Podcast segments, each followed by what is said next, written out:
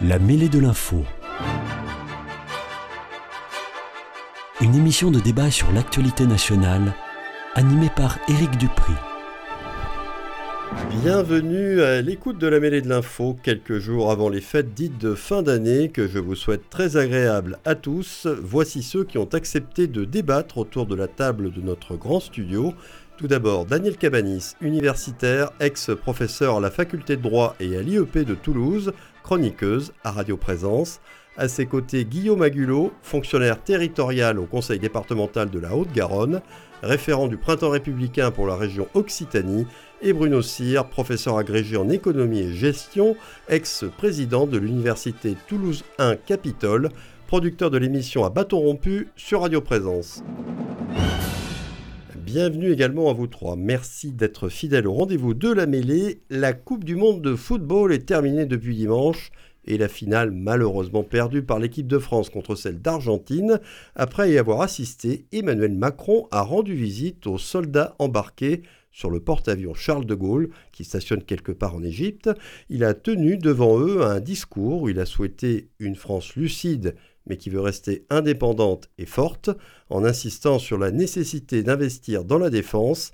Il a ainsi annoncé une nouvelle loi de programmation militaire pour aller plus loin, ce sont ses mots, alors que le retour de la guerre en Europe, l'Iran, la Chine, nous impose de nous équiper, d'avoir une nouvelle stratégie.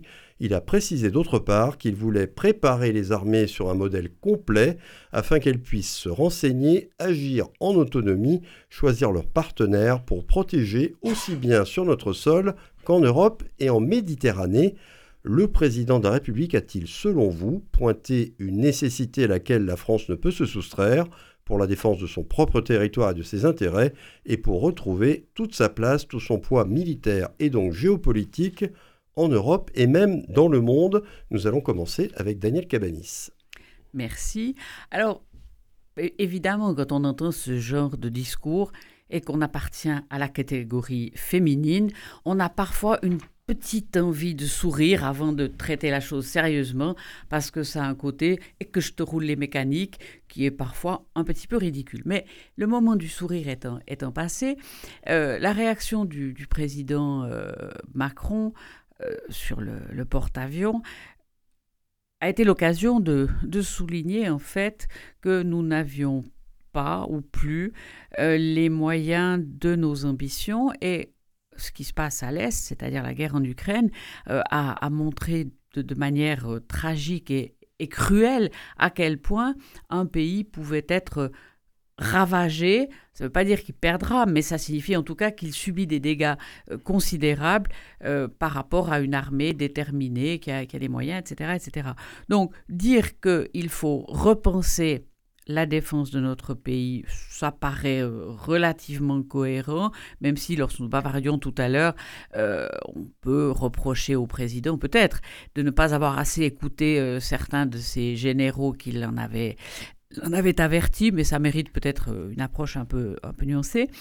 mais en même temps, je crois qu'il faut faire très très attention parce que Certes, notre indépendance, notre autonomie est essentielle, mais ça ne se fera pas tout seul. Euh, nous sommes un territoire imbriqué dans les autres États européens, l'Union européenne, et euh, c'est plutôt l'occasion de penser intelligemment une, une défense européenne. Ça suppose en termes de de troupes, d'entraînement des troupes pour être complémentaires et efficaces. Ça suppose en termes de moyens euh, militaires, tant qu'à faire, n'allons pas engraisser les uns ou les autres euh, les marchands d'armes euh, de pays qui ne sont pas européens, surtout qu'a priori, on, sait à peu près faire ce qu'il ce, qu'il faut. Donc, en soi, cette, cette résolution est, est une bonne chose avec cette interrogation, si on veut vraiment se lancer dans un programme euh, qui serait ambitieux, techniquement, je ne suis pas capable de, l'évaluer, je le dis tout de suite, euh, mais on peut supposer, sans avoir besoin d'être un grand clair, euh, qu'il faudra des moyens considérables. Et ceux qui sont opposés à un redéploiement de, de l'armée brandissent cela. En fait, je crois que c'est assez largement un faux argument, parce que dans la mesure où la France est en train de se désengager, bon gré mal gré d'ailleurs, hein, de terrains d'opération où elle intervenait euh, en particulier euh, en Afrique, elle va récupérer des moyens qui sont des moyens très très importants et qui peuvent être affectés complètement à ces nouvelles euh, missions, équipements que l'on donnerait à l'armée. Alors sans doute que ça ne suffit pas, mais on ne peut pas brandir ah mais il n'y a pas d'argent pour s'y opposer. Ça, c'est pas un argument. Voilà, ce que je dirais à, très très court terme. Alors, après cette première intervention de Daniel Cabanis, euh, Guillaume Agulot, vous, euh, vous êtes historien en plus. Quel est le regard euh, de l'historien sur ce qu'a dit Emmanuel Macron et ce qu'il a un peu annoncé entre les lignes? Il n'y a rien de très précis, mais enfin, il y a quand même quelques orientations qui sont données je ne vais pas dire que la vie est un éternel recommencement, mais euh, on a quand même des choses qui, reviennent. Euh, effectivement, alors la, situation géopolitique mondiale et les conflits mondiaux ont changé.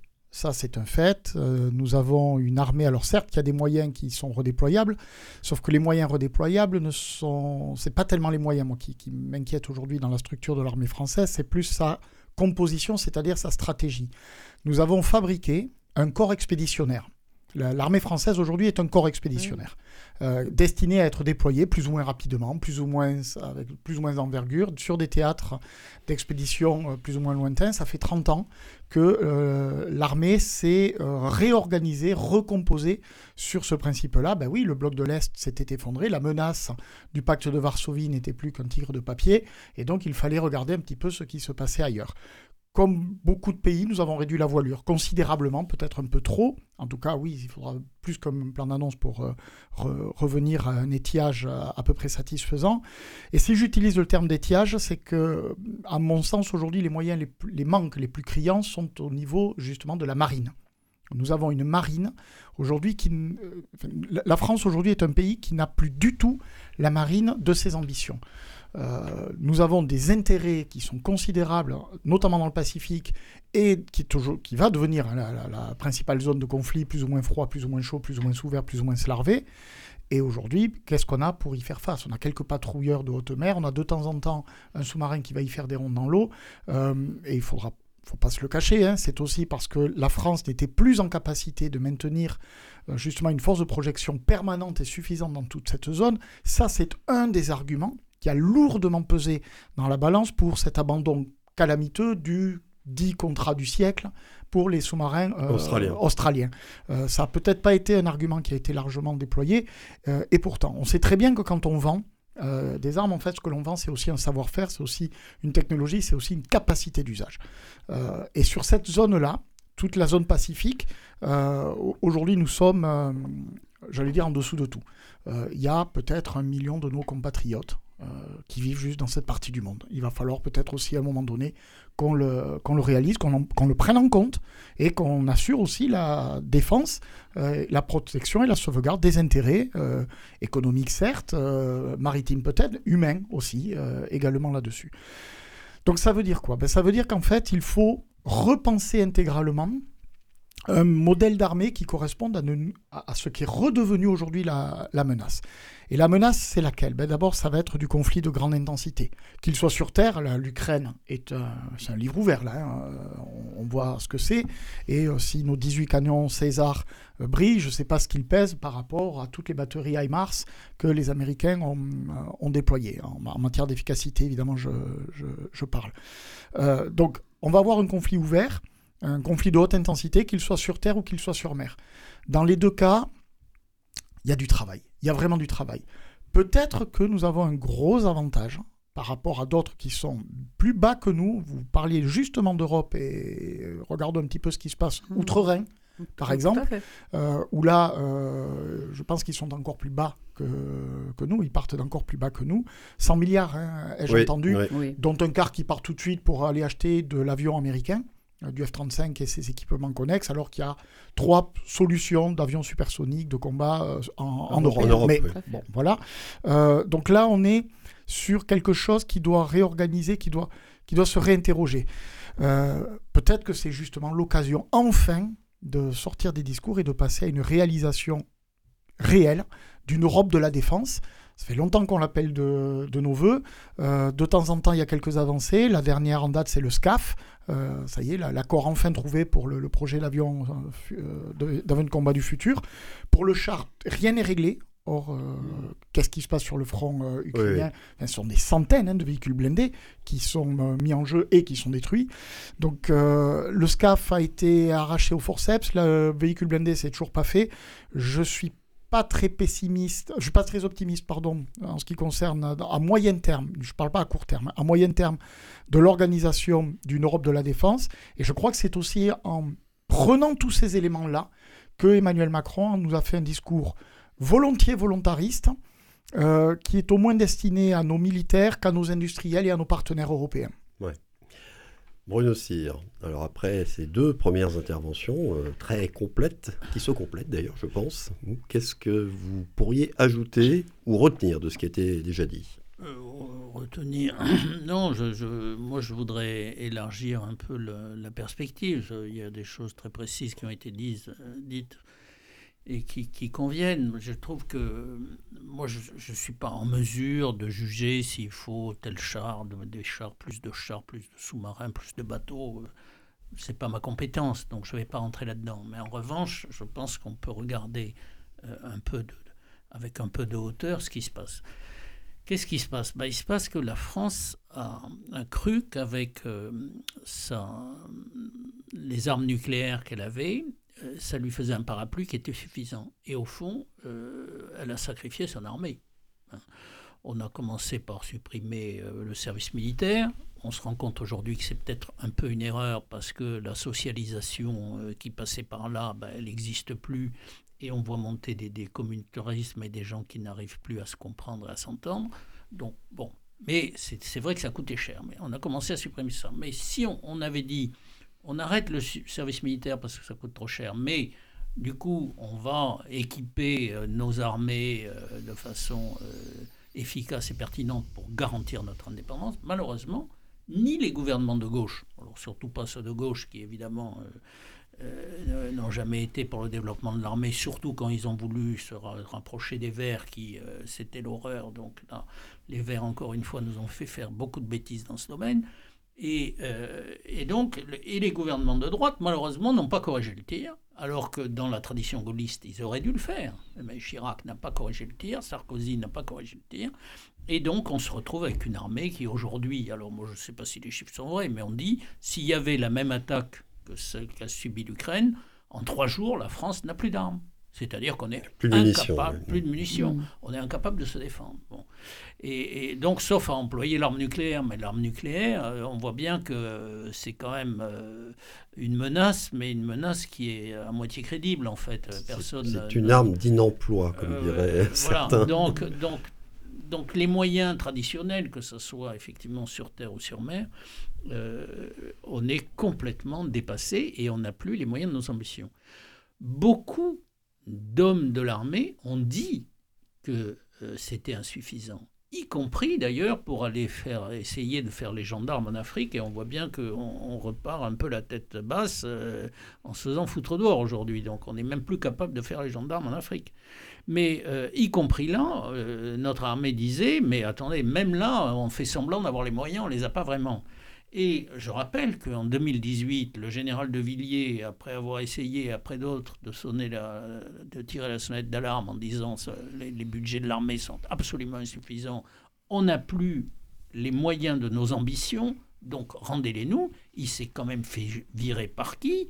Par l'homme qui aujourd'hui nous vient nous dire qu'il il découvre l'eau chaude, qu'il faudrait être indépendant, etc. Bon. Donc moi je trouve que, encore une fois, malheureusement, notre président Macron fait du vent, c'est-à-dire que tout d'un coup, il a l'air de découvrir un problème qui en fait est là, devait installé depuis longtemps, et il ne peut pas s'en exonérer, parce que d'abord, il est président depuis euh, six ans, mais avant, il était quand même ministre des Finances euh, du président de François Hollande. Donc, euh, donc il ne peut pas dire que tout ça, ça lui est étranger. Hein. donc, moi, je trouve que c'est bien joli de découvrir l'eau chaude, mais je trouve que c'est un peu tard. Alors maintenant, qu'est-ce qu'il faut faire? Ben, Je ne sais pas, mais ce que je vois en, en tant que Français, qui a une certaine idée de ce qu'était la France, euh, plus de ce qu'elle est malheureusement, beaucoup de choses m'échappent, mais moi j'avais une vision un peu gaulienne de la France.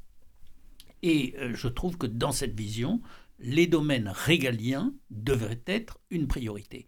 Et malheureusement, la France, depuis le début des années 80, euh, la France a sacrifié ses domaines régaliens. L'armée, CQFD, hein, c'est évident, on n'est plus capable de se défendre. Euh, la santé, est dans un état lamentable. Et la solution que nous a donnée le gouvernement cette semaine, c'est il faut aller embaucher à l'étranger, comme si on était un pays en voie de développement, alors qu'on avait une des médecines les meilleures du monde et une, une, des formations à la médecine qui était enviée par la plupart des pays dans le monde. Eh bien, on en est aujourd'hui à aller recruter, euh, je ne sais où, des gens qui ont fait des études de médecine qui valent peut-être pas exactement ce qu'on on avait en France. Et on n'est pas capable d'augmenter. C'est ça qui est dramatique, c'est qu'on n'a pas les moyens d'augmenter. Parce que si on, on dit, c'est bien joli de dire, on relâche le numerus clausus, mais euh, où est-ce qu'on va mettre les étudiants? Il faudrait créer des amphis, il faudrait créer des postes, etc. Donc tout ça ne fonctionne pas. Et on peut dire la même chose de l'éducation nationale euh, en général, euh, qui, qui, qui, souffre aussi de, de sous-équipement. Bref, dans les grands domaines où l'État devrait être prioritaire, on se berce de discours, on enfile les réformes. Alors là, on fait un plan pour l'armée, comme on en avait fait un pour les hôpitaux. Les hôpitaux, ils se sont succédés les plans en l'espace de 10 ans, il y en a eu 4 ou 5 euh, euh, et qui ne règlent aucun problème. Euh, donc je trouve que la France devrait aujourd'hui essayer de, revenir en, en remettant en face de ses devoirs régaliens de l'État les moyens qu'elle est capable d'y mettre et de dire où sont nos priorités. Et tant qu'il n'y aura pas cette analyse, parce que c'est bien beau de dire on va donner plus à l'armée, où est-ce qu'on le prend? Mais vous allez poser la question. Qu'est-ce qu'on diminue? En parlant de moyens. Ou euh, alors qu'est-ce qu'on augmente? On augmente les impôts, mais on est déjà l'un des pays qui paie le plus bah, d'impôts dans le monde avec des services publics qui marchent mal. Et pendant ce temps, vous avez les gens qui font la, grève à la SNCF, on ne sait même pas pourquoi. Donc, euh, moi, je trouve que là, vraiment, on aurait besoin d'un électrochoc. Et j'ai peur que malheureusement, on paie tout ça très cher. D'autant que. Euh, nous, on a une vision en France de ce qu'est la guerre en Ukraine. Les Russes sont pas du tout la même. J'ai entendu le vice-président de la Douma il y a quelques jours, là, il y a deux ou trois jours, interrogé sur BFM TV qui, s'appelle Monsieur Tolstoï, qui est dans la famille de Tolstoï. du conte et de l'écrivain. Voilà, je ne sais pas si vous avez eu l'occasion de voir ça. Ça fait froid dans le dos. Il dit, mais vous n'y êtes pas du tout, vous n'avez rien compris. Bien sûr qu'on va gagner la guerre, on y mettra le temps qu'il faut, mais on y arrivera. Et, vous, ça va vous coûter très cher. Vous devriez plutôt vous interroger ça sur. coûte déjà très cher. Voilà. Donc, euh, donc je trouve que tout ça, on a besoin de cet électrochoc et, c'est pas avec quelques vagues discours sur un porte-avions de Yaka Faucon. Euh, euh, c'est avec des décisions opérationnelles qu'on s'en sortira. Oui, alors justement, ce qu'a annoncé Emmanuel Macron, est-ce que lui-même, est-ce que la France a les ambitions, les moyens des, ambitions qu'il a, qu'il a énumérées, d'après vous, Daniel Cabanis, est-ce qu'il faut investir dans un nouveau plan, parce qu'il a annoncé une nouvelle loi de programmation militaire. On imagine qu'il va mettre des moyens financiers en face. est-ce qu'il faut, est-ce qu'il faudra faire ce qu'il va annoncer, quoi qu'il en coûte? Ou est-ce qu'il va falloir euh, trouver des économies dans d'autres domaines pour y arriver? Bah, je, crois que le, quoi qu'il en coûte a des, a des limites. On peut pas faire, on peut pas faire on sort déjà du quoi qu'il en coûte. On, on peut pas faire n'importe. On y est toujours. N'importe quoi. Enfin, ça n'est pas, euh, ça, ça n'est pas réaliste. Donc, ça signifie au moins que pour une partie, il va y avoir, comme je l'ai dit tout à l'heure, euh, une réaffectation de ressources qui ne seront plus utilisées comme elles l'étaient auparavant. Et puis peut-être qu'on pourrait, avec un poil de modestie, mais ça concerne tous les grands secteurs euh, que, que, Bruno appelait, euh, à juste titre, régaliens, se poser la question de l'utilisation de l'argent qui est mis. L'éducation nationale dans notre pays absorbe un argent fou. On peut pas dire des résultats on peut pas, on peut pas dire qu'il y a rien. Ce n'est pas vrai. Et les résultats sont catastrophique. Euh, et sur des points où normalement, on n'est quand même pas les plus bêtes du monde et on n'arrive à rien. Un, exemple qui m'a turlupiné depuis le jour où je me suis occupé d'étudiants étrangers en, France, c'est la question de l'enseignement des langues. Si être professeur de langue euh, permettait d'apprendre les langues, ça se saurait. On n'arrive à rien. C'est par des formations qui sont extérieures à l'enseignement que les bons élèves en langue y arrivent. Ou alors quand ils sont dans des formations, genre la BIBAC ou le, le, bac, euh, je vois ce que font mes, mes petits-enfants, là c'est pas mal. Euh, J'entends secteur public, hein, là c'est bien fait, et là ils arrivent, à, ils arrivent à quelque chose. Mais ça concerne peu d'enfants, donc euh, peu d'ados. Donc c'est, la, la, solution, elle n'est pas là. Il y a quand même une espèce de mauvaise volonté de bien faire qui, est récurrente dans de très très nombreux secteurs, et des organisateurs qui sont des têtes pensantes. Enfin, il n'y a pas pire qu'un pédagogue pour imaginer l'enseignement. Il a pas pire qu'un... l'éducation sont une catastrophe en France. Malheureusement, ils ont pris le pouvoir dans le système. Mais complètement. C'est une catastrophe. Moi, je me souviens, je vais vous raconter une anecdote, je me souviens du président du CNRS, M. Fuchs, à l'époque. J'étais dans une commission au ministère qui, qui voulait arbitrer sur des moyens, et il a dit Ah, il y avait un dossier qui arrive concernant les sciences de l'éducation. Il dit quand on voit ce que les sciences de l'éducation ont fait de l'éducation nationale française, il n'est pas question que moi, dirigeant le, CNRS, j'y mette un sou. Eh bien, il avait raison. Euh, Guillaume Aculot, sur la question que je posais sur euh, la France a-t-elle les moyens de ses ambitions en matière de, de modernisation de, son armée, comme semble le vouloir le, faire Emmanuel Macron? Euh, Bon, je rappelle que la loi de programmation militaire actuelle 2019-2025, c'est presque 300 milliards d'euros investis sur 7 ans dédiés à la rénovation et la modernisation des infrastructures et des équipements des forces armées. On peut faire plus? Mais surtout, euh, peut-être qu'il faut redistribuer cet argent, avant tout. Déjà, il faudrait qu'on fasse. Euh, parce qu'entre une loi de programmation militaire et la réalisation, il peut y avoir des, euh, des écarts. Et moi, ce que je constate, alors je ne suis pas un macronolâtre hein, convaincu, je pense que. Oui, ça, doit se hein, savoir dans voilà, cette. Je pense que voilà. ceci dit, moi, quand même, je constate une chose des LPM, des lois de programmation militaire, il y en a de mémoire depuis Pompidou. C'est la première fois qu'une loi de programmation militaire, que les crédits euh, euh, votés, engagés, enclenchés, correspondent à ce que la LPM avait voté. C'est la première fois. Il n'y a aucun autre équivalent. Pour, pour une fois, depuis 2019, nous avons un gouvernement qui dit année après année, qui suit scrupuleusement, je crois que l'écart est de 17 millions d'euros euh, pour euh, l'année dernière et qui sont récupérés, puisqu'en fait c'est un jeu d'écriture euh, par rapport à des rafales qui ont été récupérées sur un parc, attribuées à d'autres, etc. Bon, et ça va se régler, c'est du jeu d'écriture. C'est la première fois qu'on suit à la lettre ce que la loi de programmation militaire dit qu'il faut faire. Bon, donc c'est, moi j'y vois quand même là un signe de prise de conscience. Ce qui est dommage, effectivement, vous le citiez, le général de Villiers, c'est que cette LPM, elle, en fait, elle commence en 2019, c'est-à-dire l'année après que l'on est viré avec pertes et fracas. Un des gradés, euh, il n'était pas le seul, hein, un des gradés qui disait Mais attendez, on est à l'os euh, et on ne peut rien faire. En tout cas, on ne peut pas faire ce que vous nous demandez de faire. Parce qu'il ne disait pas On ne peut rien faire. Il disait On ne peut pas faire ce que vous nous demandez de faire. Nous sommes, rappelez-vous, à l'époque, nous sommes en Afghanistan. Maintenant, il faut doubler l'opération Barkhane euh, en, Afrique, subsaharienne. Je ne peux pas faire les deux. Voilà. Ce qu'il a dit, c'est je ne peux pas faire les deux. Soit je fais l'Afghanistan, soit je fais Barkhane plus. Je ne peux pas faire les deux. Ça lui a coûté son poste. Il était pourtant dans du euh, constat, euh, dans du constat objectif. Et ce qu'il a commencé aussi à dire à ce moment-là, ça a été de dire attention, ce que l'on voit, les retours, que les rétex, les fameux retours d'expérience que l'on voit des terrains, nous montrent que cette stratégie du corps expéditionnaire ne peut plus être aujourd'hui qu'une stratégie annexe.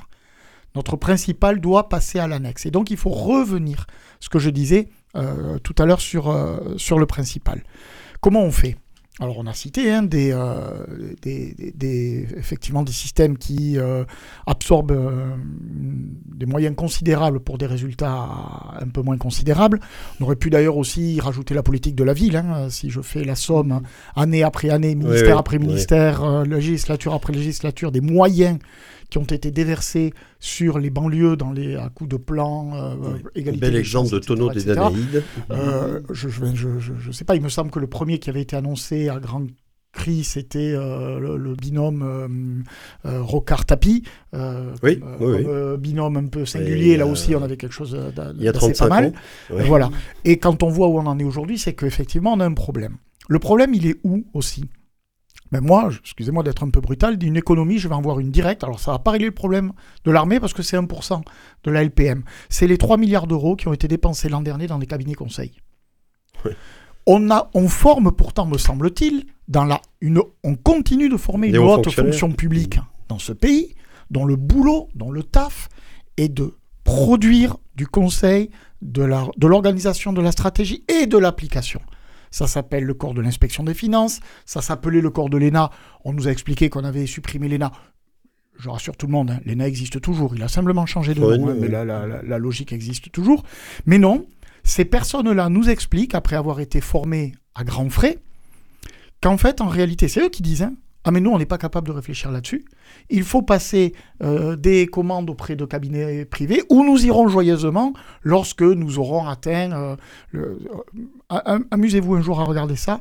Le nombre de personnes, aux fonctionnaires qui font leur temps minimum dans la fonction publique, 4 ans, dans des cabinets conseils. et qui, pendant 3 ans, vont travailler dans un cabinet d'avocats d'affaires, et hop, au bout de 3 ans et 2 jours, se mettent à signer des contrats très juteux pour conseiller les gouvernements français pour valider les politiques qu'ils ont commencé à mettre en place.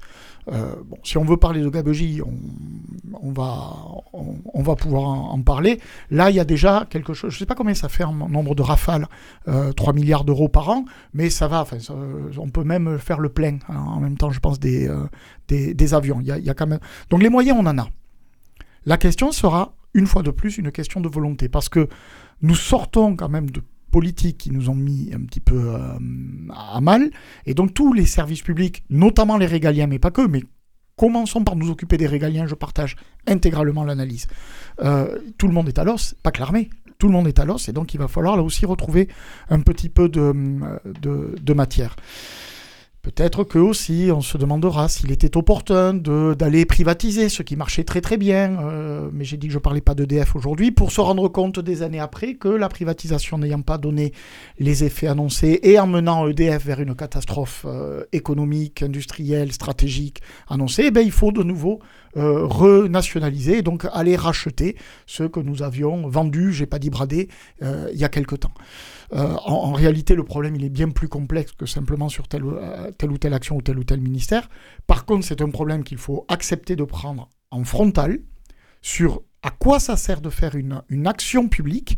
Et une fois qu'on a répondu à cette question, à quoi ça sert de faire une action publique, alors on peut se demander quelle action publique je mets en place et donc quels moyens je mets en face. Mais tant qu'on n'aura pas commencé à réfléchir à la question à quoi ça sert l'action publique, je pense qu'on continuera de nous retrouver, c'est très sympathique d'ailleurs, euh, à débattre pendant très longtemps sur ces questions-là, parce que ben, même si j'ai fait histoire, j'ai pas fait physique, mais je m'en souviens, les mêmes causes entraînent toujours les mêmes effets. Il faudrait faire un grand audit des politiques et des dépenses publiques en France. Est-ce que c'est quelque chose qu'il faudrait faire? Ah qui devrait le faire Non, mais il est fait l'audit. Euh, attendez, il est fait. Il y, a, le corps de l'inspection des finances et il y a la Cour des comptes. Les cours des comptes, et il y a même des cours régionales des comptes. Donc tout ça le, le font. Le problème, c'est que c'est pas suivi. Et le problème, c'est que les erreurs sont des erreurs politiques très souvent. Donc, et, c'est les politiques qui entraînent la faillite. Donc, c'est pas. Euh, et les politiques, ils feront jamais un audit pour dire qu'ils sont plantés. Regardez euh, l'interview qui est ressortie euh, opportunément, mais, mais à juste titre, de Madame Voinet, qui en 2004 se vantait d'avoir roulé Lionel Jospin dans la farine et d'avoir fait capoter le nucléaire en Europe en, faisant une alliance avec les Anglais. Et eh bien voilà, Madame Voinet, c'est elle qui est responsable d'une partie de, de la pourquoi la France n'est plus autonome aujourd'hui euh, en matière d'énergie C'est en partie à cause de Mme Voinet. Donc il n'y a pas besoin de faire un audit. Elle le disait elle-même à la télé. Ah, ah, j'ai bien eu Jospin, je lui ai fait croire que. Et comme il détestait d'être isolé, ben, finalement, avec l'anglais, on s'est entendu et on lui a fait croire. Elle se vante de ça en rigolant, mais, mais c'est monstrueux. Et, sur l'armée, je suis désolé, mais c'est les politiques qui sont plantés. Et quant à EDF, renationaliser EDF, pourquoi renationaliser EDF Parce que EDF est en faillite. Mais pourquoi EDF est en faillite? C'est parce qu'ils ont massacré EDF. Il y a, je vous conseille d'aller écouter l'interview, l'interview, l'audition de Bernard Proglio, qui était le PDG d'EDF pendant toute la période justement 2010-2014, je crois. Euh, où il, explique devant l'Assemblée nationale exactement tout ce qui s'est passé en disant voilà toutes les erreurs qu'ont accumulées les politiques et si EDF en est là aujourd'hui c'est parce qu'ils ont fait ça, ça, ça. C'est très éclairant. Et, devant l'Assemblée nationale, donc tout ce qu'il dit peut être vérifié. Euh, donc je pense qu'il y a beaucoup d'erreurs politiques en France, on a un personnel politique dramatique et, qu'ils passent leur temps à, faire et défaire ce qu'ils ont fait. C'est exactement le cas des nationalisations qu'avait fait la gauche, qui ont coûté une fortune à l'État, et après, quand ils avaient nationalisé, après il a fallu, heureusement, c'est la gauche la seule qui pouvait le faire, qui a dénationalisé. Donc on passe notre temps à faire et défaire. C'est la politique des gribouilles. Ils n'ont pas de vision à long terme de ce que devrait être le pays. On a un personnel politique qui est dramatique et on paye ça très cher. Euh, Emmanuel Macron a assez peu évoqué les autres États de l'Union européenne dans son discours. Euh, est-ce que notre stratégie militaire, la modernisation des moyens mis à disposition de notre armée, doivent être envisagées avec nos grands partenaires européens, comme l'évoquait Daniel Cabanis? Ou est-ce que la souveraineté de la France en matière de défense doit primer sur toute autre considération? Daniel Cabanis, est-ce qu'on pense, alors on parle de choses réalisables, c'est réalisable cette défense européenne à court terme ou même à moyen terme? À, très court terme, sûrement non, parce que ça, suppose, ça suppose une, harmonisation déjà de, l'approche et je pense qu'on en est, on en est, on en est loin. Néanmoins, le, choc qu'a représenté euh, l'invasion de, l'Ukraine par, euh, par, la Russie de, Poutine a quand même euh, retenti et a eu un effet de important. Enfin, je pense qu'il n'y a pas que les Français qui s'interrogent sur l'état de leur, leur, armée, les, les, les, autres, les, autres, les autres aussi. Et le cas de l'Allemagne, à qui on reproche beaucoup d'être euh, si, si basse et tout, n'oublions quand même pas que l'Europe tout entière et les Américains avec eux ont fait en sorte qu'il n'y ait pas pendant très longtemps de vraie reconstitution d'une force euh, militaire allemande pour des, pour des raisons qu'on peut très très bien comprendre historiquement. Et c'est sans doute un peu tard qu'on s'est rendu compte que on avait là un, géant, économique, mais qui n'avait pas les moyens de se défendre, ce qui impliquait une espèce d'allégeance presque naturelle aux États-Unis sur lesquels il, il comptait, ce qui fausse le jeu. Et l'histoire des, avions de, combat en est une illustration particulièrement claire. Enfin. Monsieur Duprix, moi je crois vraiment que nous n'y arriverons pas. C'est, bah, depuis le qu'on en parle, on peut se la poser la question. on n'y arrivera pas, je vais vous dire pourquoi. On était sur le point d'arriver, peut-être, si les Américains n'étaient pas rentrés dans le jeu. Les Américains ont-ils intérêt à ce que l'Europe soit autonome et indépendante? Réponse non. Et les Américains ont gagné une chose, c'est que la guerre en Ukraine, qu'ils ont quand même, pour une grande part, poussé autant qu'ils ont pu, et ils continuent à le faire, la, la guerre en Ukraine a, est en train de détruire l'Europe. Moi, je suis très pessimiste sur l'avenir de l'Europe, mais très pessimiste. Je pense que l'Europe est en train d'exploser. Et, ça sera la conséquence. Mais ça, ça arrange les Américains. Pourquoi? Vous avez tout fait pour que l'Allemagne soit sous leur protection. Il y avait trois, euh, trois zones mondiales qui étaient en train d'émerger. Hein. L'Amérique du Nord avait dans son giron l'Europe, mais l'Europe était en train de, prendre, parce que l'Europe c'est quand même un marché plus important que l'Amérique du Nord, 390 millions de consommateurs quand même sans la Russie. Et, euh, et en face il y a la Chine. Et les Américains se sont dit, si on est euh, à 3, on ne va pas arriver à tirer les ficelles. Donc si on veut rester fort face à la Chine, il faut que l'Europe reste dans notre giron. Ben, ils ont cassé l'Europe. Moi je pense qu'ils ont objectivement casser l'Europe et avec l'appui de l'Allemagne. Parce que là, sur l'Allemagne, l'Allemagne est en train de nous dire euh, c'est pas la peine, on n'y arrivera pas, il faut continuer à se servir du parapluie américain. Les Américains ont gagné. je, crois que là, on rêve. Hein. Est-ce que vous partagez cette analyse, Guillaume Agulot? Pas tout à fait. En tout cas, je vais la nuancer. Euh, que les Américains tiennent à ce que l'Europe reste dans leur giron, oui. Par contre, je pense qu'on va arriver vers une autonomisation euh, un petit peu plus importante. Parce qu'effectivement, on avait trois puissances militaires euh, de fait qui étaient capables, qui, avaient des, capacités de projection. C'est les États-Unis, depuis très très longtemps, la Russie, qui avait reconstitué sous Poutine, et aujourd'hui la Chine. Ce qui est en train de se passer en réalité aujourd'hui en Ukraine, c'est euh, un grand moyen, euh, encore hier annoncé euh, au, Congrès américain, c'est une usure de, la puissance, de la capacité de l'armée russe à, attaquer, à, se projeter. On est en train, là, les Américains sont en train de détruire la capacité euh, russes à, euh, à pouvoir attaquer. Ils, ils, ont, ils, ont, ils peuvent plus attaquer. Ils peuvent plus attaquer ailleurs. Ils ont, enfin, les, pertes sont, sont, colossales quand on regarde les chiffres, euh, pas les sources données par les, les deux belligérants évidemment, mais par des observateurs qui regardent, puisque tout est documenté aujourd'hui, qui nous expliquent que vous avez 880, je crois que c'est 890 véhicules blindés lourds qui ont été détruits côté russe en 10 mois. c'est quatre fois ce que possède l'armée française. Euh, voilà, euh, rien que ça. Donc, et on sait que c'est pas fini parce qu'ils n'ont pas la capacité de contrer les, armes de grande précision qui sont envoyées. Donc là, la, Russie va être muselée militairement pendant deux décennies minimum, le temps de reconstituer ses forces. Ce qui veut dire que pendant ce temps-là, eh bien moi ce que je pense, c'est que l'armée américaine va procéder à un basculement important de ses forces Mmh. pour aller affronter, contrer au minimum, ou voire affronter la Chine. Et que pendant ce temps-là, ben, il va bien falloir quand même juguler, un temps, un temps soit peu, des intentions, euh, parce que tout va pas disparaître. Si la capacité n'a pas disparu, l'intention peut-être pas. Euh, et donc, je pense que l'Union européenne, l'Europe, a une capacité, une, une carte à jouer, avait en tout cas au moins une carte à jouer là-dessus, dans cette espèce de jeu de billard à, à trois bandes. Mais effectivement, hein, je l'ai Encore faut-il s'entendre. le, signal envoyé par, euh, sur les 100 milliards d'équipements euh, Allemands. euh, est Moi, effectivement j'ai très, pas, très j'ai mauvais. pas cette analyse parce que la guerre, elle est économique, elle n'est pas, elle est pas sur le terrain. La Russie a des matières premières qui intéressent beaucoup la Chine. La Russie, c'est c'est 140 millions d'habitants, c'est pas énorme, hein. et en plus avec une population très vieillissante, donc ils font pas peur aux Américains, c'est pas ça le problème. Le problème, c'est les matières premières qui sont en Russie, donc c'est économique, et ces matières premières, ben, évidemment, les Chinois se frottent les mains parce que eux, ils vont, ils vont mettre la main dessus. Ça, c'est ce qui va se passer, et c'est la conséquence. Euh, le- Les Américains voulaient pas que l'Europe mette la main sur les matières premières américaines, chinoises, mais les, les, les Américains n'ont pas du tout envie de faire la guerre avec les Chinois. Ils veulent simplement défendre leurs intérêts en Chine. Et le partage est déjà fait. Si vous écoutez bien, la dernière fois, le dernier G20 où Xi Jinping et euh, Biden ont discuté, ils ont dit en sortant, les Chinois ont dit, pour nous, il y a une ligne rouge, c'est Taïwan. Ça veut dire, vous nous laissez faire ce qu'on veut à Taïwan. Vous allez voir que Taïwan va très vite être dans le giron chinois. Les Américains ne bougeront pas.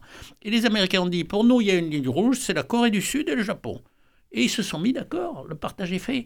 Donc c'est- tout, c'est des, zones d'influence avec des impératifs économiques là-dessus. La Corée du Sud a un savoir-faire énorme dont la, la planète entière a besoin en matière d'électronique et de- de- d'équipements de, puces, etc.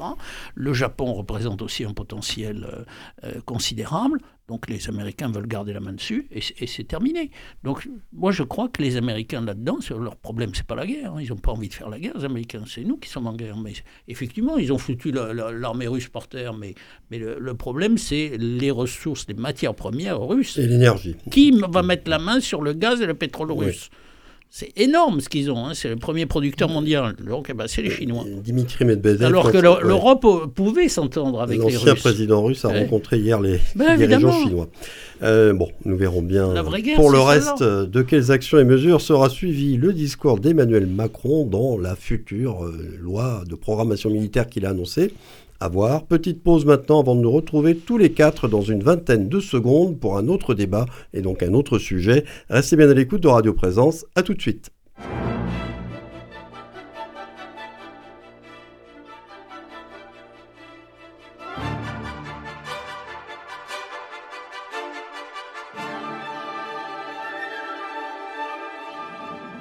La mêlée de l'info, Éric Dupri.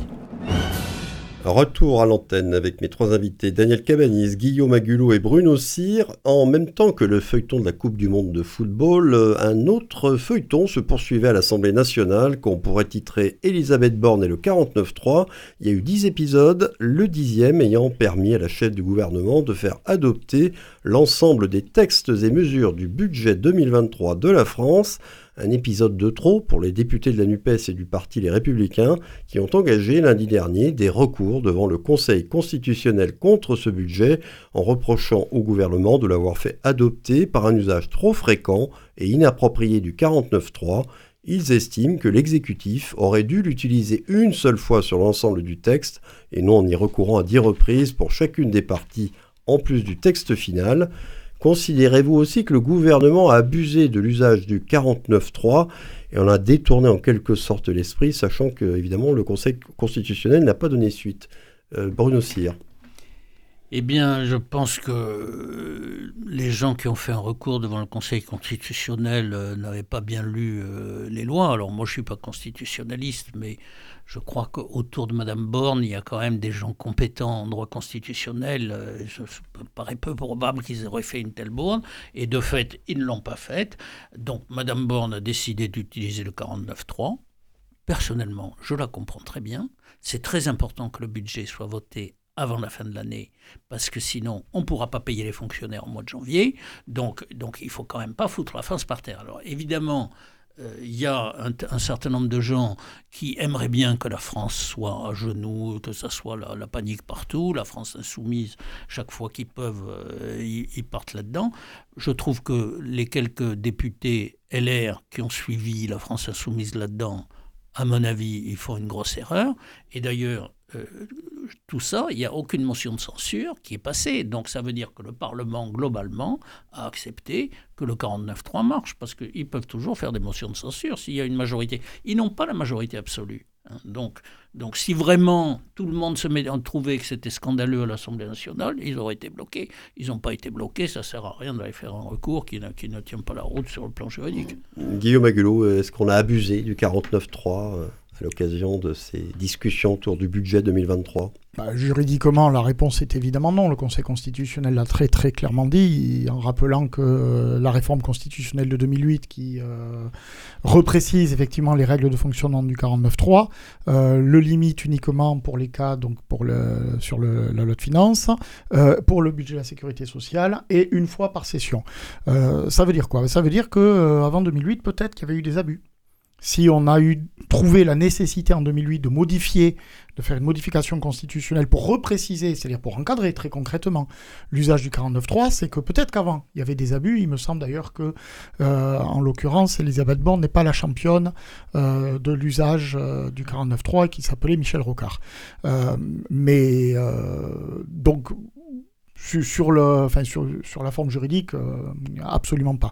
Sur le fond, en fait, ça pose une autre, euh, question. Est-ce que ça détourne l'esprit du 49.3 Je crois que c'est là-dessus aussi qu'il faut peut-être un petit peu s'interroger. Euh, le 49.3, il sert à savoir si on peut faire tomber le gouvernement. Euh, enfin, il sert à engager la responsabilité du gouvernement, pardon, avec comme risque derrière la possibilité que ce gouvernement tombe. Donc c'est pas quelque chose quand même qu'on engage à la légère. Et euh, avant même euh, chacun de ces dix votes, je pense que des sondages plus ou moins officieux avaient été plus ou moins lancés auprès des différents groupes pour savoir s'il y avait un risque de motion de censure qui, risque qui recueille une majorité. Effectivement, une réunion sur les motions de censure. Bon, comme très rapidement la Nupes d'un côté, LR de l'autre a commencé à déposer chacun de leur côté leur propre motion de censure. On a compris qu'on allait être encore dans un jeu de, de, farce euh, pas très très drôle hein, quand même au bout d'un moment. Euh, je me demande d'ailleurs ce que penseraient ces mêmes députés NUPES et ces mêmes députés LR qui ont saisi le Conseil constitutionnel euh, des usages parfois immodérés aux amendements pour freiner, voire bloquer. Mmh. l'adoption de textes, notamment les textes de niche, hein, qui sont réservés sur un temps limité, où on fait exprès de faire des prises de parole extrêmement longues, parce que là, on sait que ça va empêcher la, la réalité sans vote. Euh, peut-être que là aussi, euh, c'est possible, hein, euh, rien ne dit dans la Constitution qu'on doive limiter le nombre d'amendements à tel ou tel. Bon, disons que je les aurais trouvés un peu plus logiques, un peu plus courageux même peut-être, si dans le même temps ils avaient saisi le Conseil constitutionnel sur leur propre usage, dans leur propre groupe, leur propre usage parfois immodéré de la tendance à l'amendement. Madame la professeure de droit, alors, bon, vous allez confirmer évidemment que le Conseil constitutionnel ne pouvait pas donner suite. Oui, oui, bon, bah, ça, là-dessus, tout le monde a répondu. On, a, on a, compris. On, sur l'aspect politique des choses. Est-ce qu'il y a eu un abus 49 la, question, la question est politique, mais je me rallierai volontiers à ce qu'a dit euh, Bruno Cyr tout à l'heure si on veut avancer, notamment boucler le budget euh, avant la fin de l'année, il n'y a, y a, pas 36, a pas 36 solutions.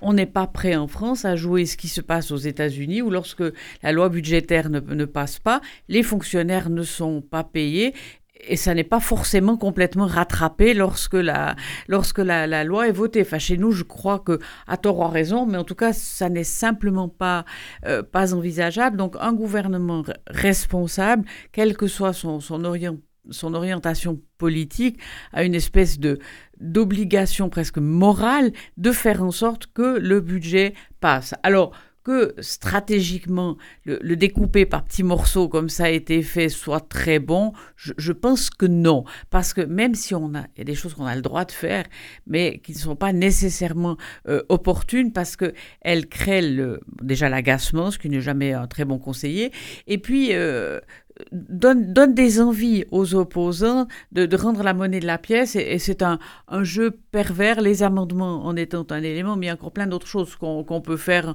en jouant sur les horaires de séance, organiser l'absence des députés, les faire revenir au dernier moment, enfin bref, pour qu'on ne puisse absolument rien programmer avec, avec certitude.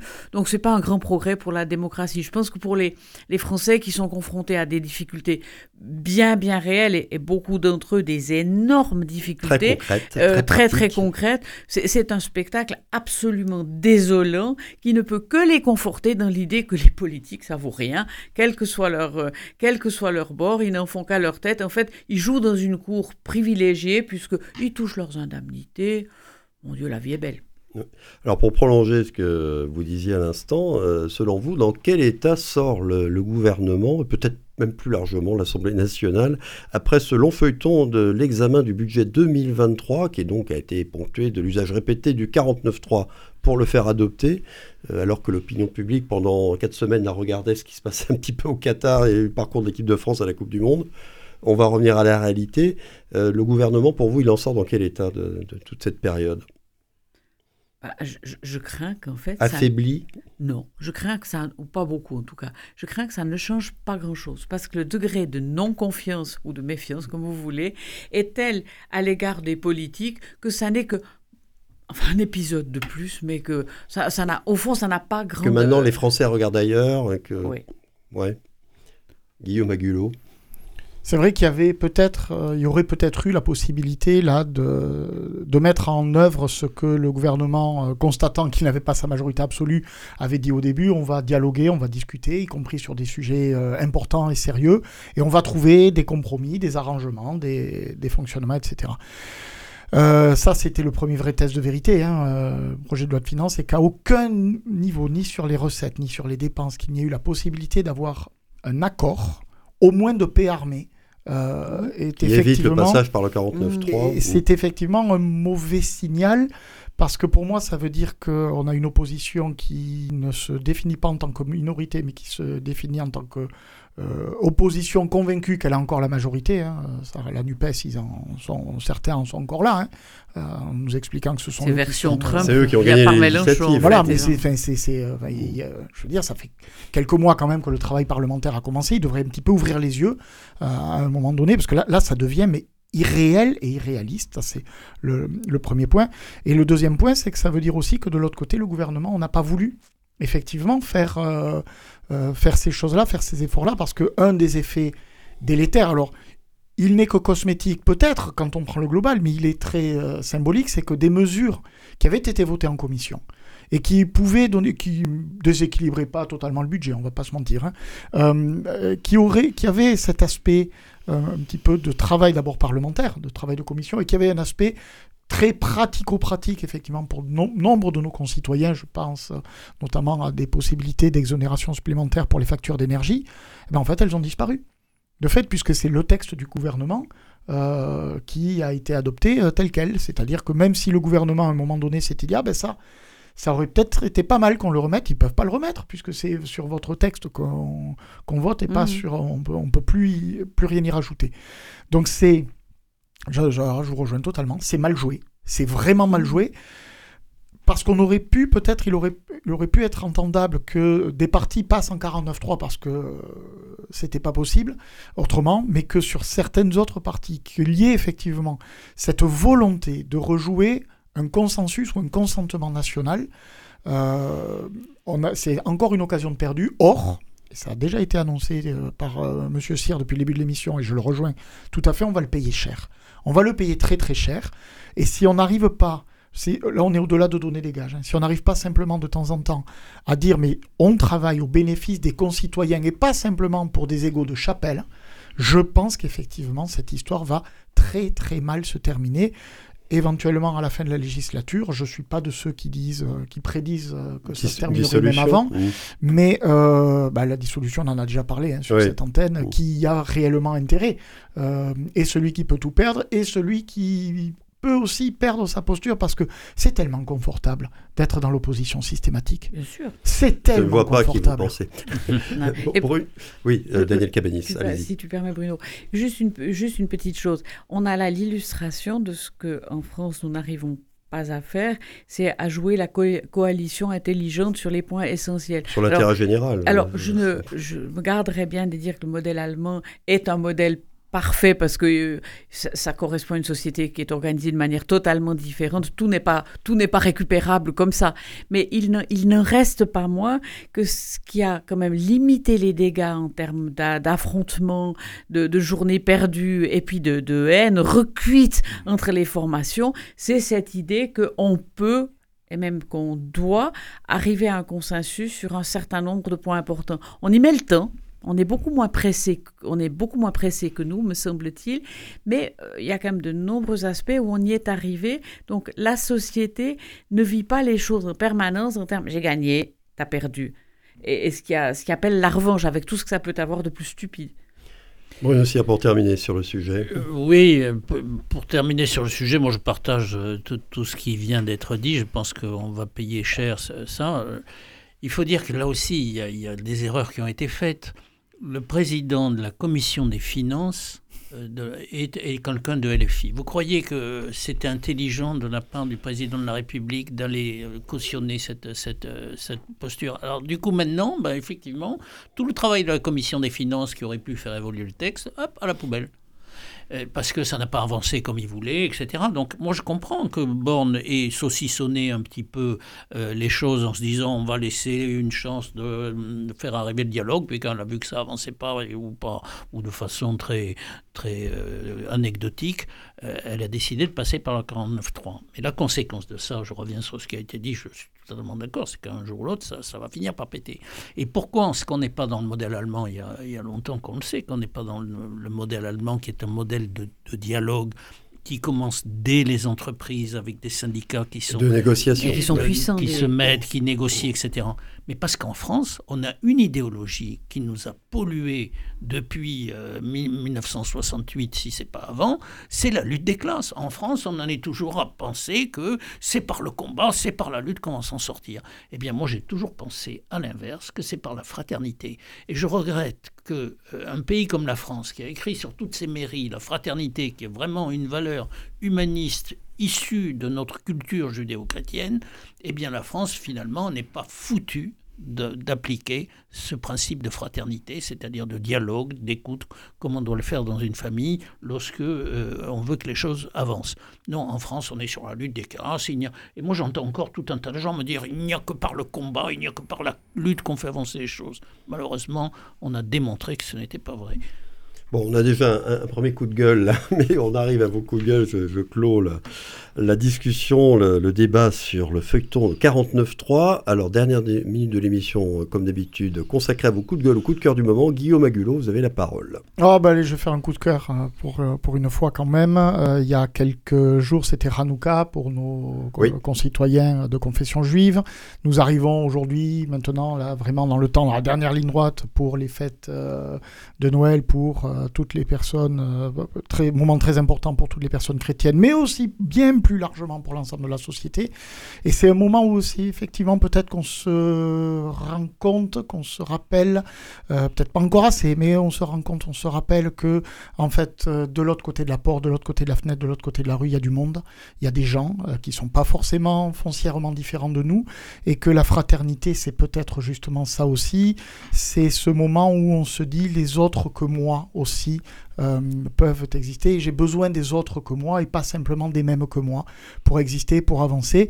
Ben, si ce petit moment, c'est un vœu pieux, d'accord, si ce petit moment-là que nous passons ensemble, en plus, ça y est, les jours commencent à rallonger, le solstice Ouais. est passé, Ouais. euh, si- euh, euh, voilà, euh, Non, soyons mais confiants. De nouveau, la lumière croît. Mais de nouveau, exactement, la lumière croît et ben on allume nos sapins et c'est aussi ce rappel de ce moment euh, païen euh, d'il y a des dizaines de milliers d'années où on allumait des grands feux et plus on était dans le nord et plus on allumait des sapins, parce qu'il n'y avait que ça qui, qui, qui, poussait évidemment. C'est le rappel hein, de nos guirlandes et de nos boules euh, sur nos sapins de Noël aujourd'hui. Euh, c'est pour ça qu'on ne fait pas un olivier de Noël. Hein, je rappelle juste pour euh, au niveau des symboles, on fait bien un sapin de Noël. Et eh bien j'espère que cette lumière qui s'allume un petit peu dans les foyers de ceux qui croient et de ceux qui ne croient pas, peut-être pourra nous éclairer, nous réchauffer aussi. On en a bien besoin, si ce n'est pas les os, au moins le cœur. Voilà, ça c'était le coup de cœur, euh, c'est le cas de le dire vraiment, de Guillaume Agulot. Alors Daniel Cabani, c'est un coup de bah, cœur ou un coup de gueule Non, c'est un, coup de cœur. En fait, j'allais démarrer sur euh, la, fête d'Anouka et le fait qu'il se soit répandu. Non, non, vous êtes pardonné. Non, euh, je veux dire, ce qui était très émouvant, c'est que ils ont vraiment voulu partager plus que d'habitude, alors que souvent on reproche peut-être à tort, mais non pas à la communauté des Juifs d'être, mais de, de faire ces, ces, fêtes, ces manifestations dans très dans l'entrée dans l'entre-soi. Bah là, il y a eu une volonté de, de partage qui mérite, à mon sens, d'être d'être notée avec admiration, parce que par les temps qui courent, c'est pas si simple que ça de le, de le faire. Donc il y a une forme C'est le genre de signal qui est bon à prendre. je, pense que c'est un, je pense que c'est un bon, bon signal, et ça nous exactement dans la ligne de ce que vous venez de vous venez de dire. Euh, je, je, crois que c'est important là encore qu'on croit ou qu'on ne croit pas, euh, de se rappeler que ces fêtes qui tournent autour du solstice, ce sont des fêtes qui doivent être des fêtes de partage. Et le partage, c'est pas des grandes déclarations, mais c'est se rappeler, le voisin qui est tout seul, ben tu viens, euh, vous venez, euh, c'est d'aller, des tas de petites choses qu'on peut, qu'on peut faire, et il faut l'apprendre aux enfants quand ils sont tout petit. Alors de temps en temps, il rigole. Moi qui suis une vieille grand-mère avec une ribambelle de petits-enfants, eh ben, ils, se moquent gentiment de leur grand-mère, mais ils ont tous préparé ce qu'il fallait pour les gens autour de nous qui sont seuls. Et ils ont commencé à aller apporter. Je sais que tout à l'heure, quand je suis partie, je n'ai déposé On arrive au terme de cette émission. je suis désolé de vous mais vous l'avez déjà eu, votre coup de gueule. Non, mais je vais quand même donner un coup de chapeau pour une fois parce que alors, ça, hein, pourrait être à Daniel Cabanis, qui est une grand-mère formidable, mais c'est pas Daniel Cabanis, c'est au maire de Limoges. Le maire de Limoges, à la fin de son conseil municipal, il a dit Et à tous, je vous souhaite une bonne fête de la Nativité. Eh bien, moi, je trouve que Noël, c'est d'abord la fête de la Nativité, et je donne un coup de chapeau à ce maire qui a osé dire qu'il était chrétien, catholique, et qui croyait encore. Ça va pas plaire à Guillaume Magulo. On termine là-dessus. Merci à vous tous. Euh, joyeux Noël à tous ceux qui nous écoutent. Très bonne fête. Rendez-vous en 2023 maintenant. Excellente fin d'année, et à bientôt donc.